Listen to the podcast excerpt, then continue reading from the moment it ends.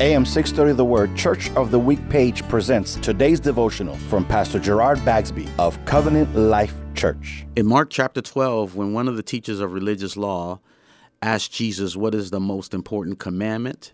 Jesus responded in this way Listen, O Israel, the Lord our God is the one and only Lord, and you shall love the Lord your God with all your heart, all your soul, and all your mind, and all your strength. The second is equally important love your neighbor as yourself. No other commandment is greater than these. Today, I want you to love the Lord your God with all your heart, all your soul, and all your strength. In order to do that, you must know how much you are loved by Him. God loved us so we can love Him back.